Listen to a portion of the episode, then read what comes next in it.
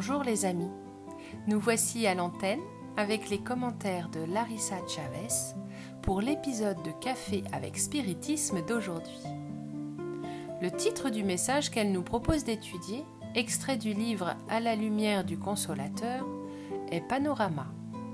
Dans ce texte, nous allons voir toute l'énergie d'Yvonne à traiter un sujet nécessaire à notre réflexion. Larissa nous dit qu'Yvonne Pereira rapporte que, tout comme dans les autres religions, au sein du mouvement spirit, l'esprit de confusion n'a pas tardé à créer des discordes, des divisions et des conflits. À titre d'exemple, elle nous parle d'une lettre qu'elle a reçue d'un jeune spirit où il parlait d'une conférence à laquelle il avait assisté dans son centre d'études. Dans cette conférence, le conférencier avait déclaré qu'il n'était pas nécessaire d'étudier les évangiles, mais seulement le contenu de l'évangile selon le spiritisme. Il est allé jusqu'à dire qu'il serait même dangereux d'étudier le Nouveau Testament dans son ensemble, y compris les épîtres, car il considérait que Pierre et Paul n'avaient peut-être pas réellement existé. Yvonne nous dit Détruire ce qui est fait avec nos opinions personnelles est facile. Il n'y a aucun mérite dans ce travail. Mais faire quelque chose de mieux que ce que nous critiquons ou détruisons est beaucoup plus difficile, car nous manquons souvent de mérite pour le faire. Pourquoi détruire l'Évangile, semer la confusion dans le cœur de ceux qui se sentent bien en s'y conformant? Quand la littérature pernicieuse, érotique, déprimante infeste le monde et corrompt la jeunesse.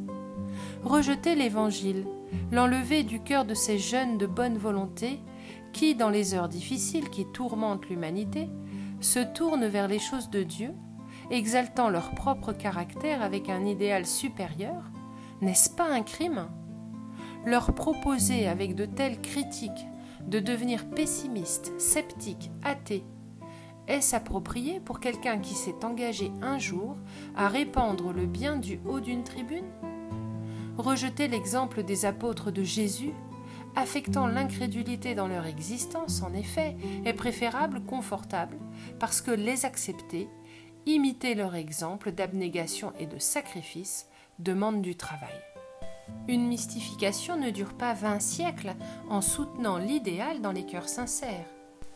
Dieu, le Créateur de toutes choses, ne permettrait pas que par un mensonge, certains mettent en doute les actes des apôtres, les épîtres, toutes ces créatures dévouées et sincères qui ont versé leur sang dans les tourments des premiers siècles soufferts par les chrétiens.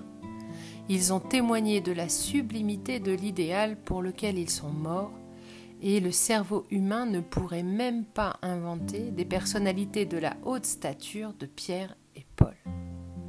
Que le cher auteur de la missive ne s'inquiète donc pas de ce que peuvent dire les conférenciers libres penseurs, disciples de Renan et non de Jésus et de Kardec. Ce sont des idées personnelles qui n'arrivent pas à s'imposer, qu'il essaye plutôt de se consacrer à l'étude fidèle de la révélation spirite, de l'Évangile, de tous les recueils, même profanes, dignes d'être acceptés, car le monde, et pas seulement le spiritisme, a besoin de personnalités cultivées et bien orientées, capables de créer le royaume de Dieu en eux-mêmes afin de l'établir dans le monde et non pas d'imitateurs d'opinions négatives et destructrices. Qu'il puisse aussi les étudier dans la vie pratique et il sentira son âme édifiée invulnérables à l'agression des conférenciers qui pensent autrement parce qu'ils n'ont pas encore connu la souffrance, parce que jusqu'à ce jour, ils ont satisfait leurs propres désirs et passions, mais le jour où la douleur les visitera réellement, ils sauront comprendre non seulement les paraboles du Seigneur, mais aussi chercher la compagnie de Pierre et Paul, afin de se consoler en méditant sur leur héroïsme face aux pénuries endurées en même temps qu'ils tireront profit des enseignements laissés il y a 2000 ans à des cœurs humbles et de bonne volonté, capables de comprendre le message que le Christ leur a donné, ainsi qu'aux autres disciples, pour notre profit. Larissa commente Le fait, mes amis, est qu'il y a beaucoup d'expositions consacrées à détruire ou à signaler les erreurs dans ce qui a été fait par d'autres, ce qui avait déjà eu lieu quand nous sommes arrivés ici. Et beaucoup de ceux qui dépensent tant d'énergie à détruire font partie du même groupe religieux qu'ils affaiblissent, prétendant le défendre.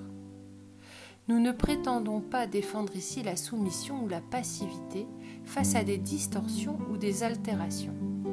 Alan Kardec a toujours été clair et direct face aux tromperies.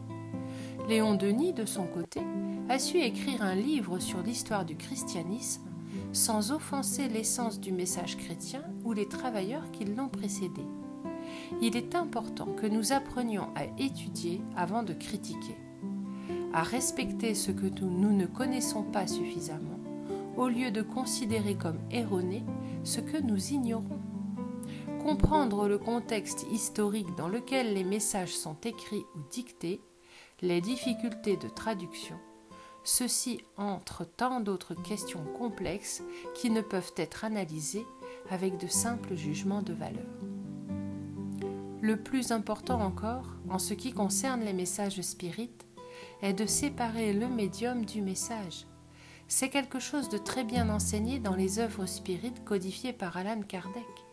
Le message psychographié peut ne pas être universel, peut contenir l'opinion d'un esprit ou même une erreur. Cela ne nous donne pas le droit de juger et de condamner le médium en tant que personne.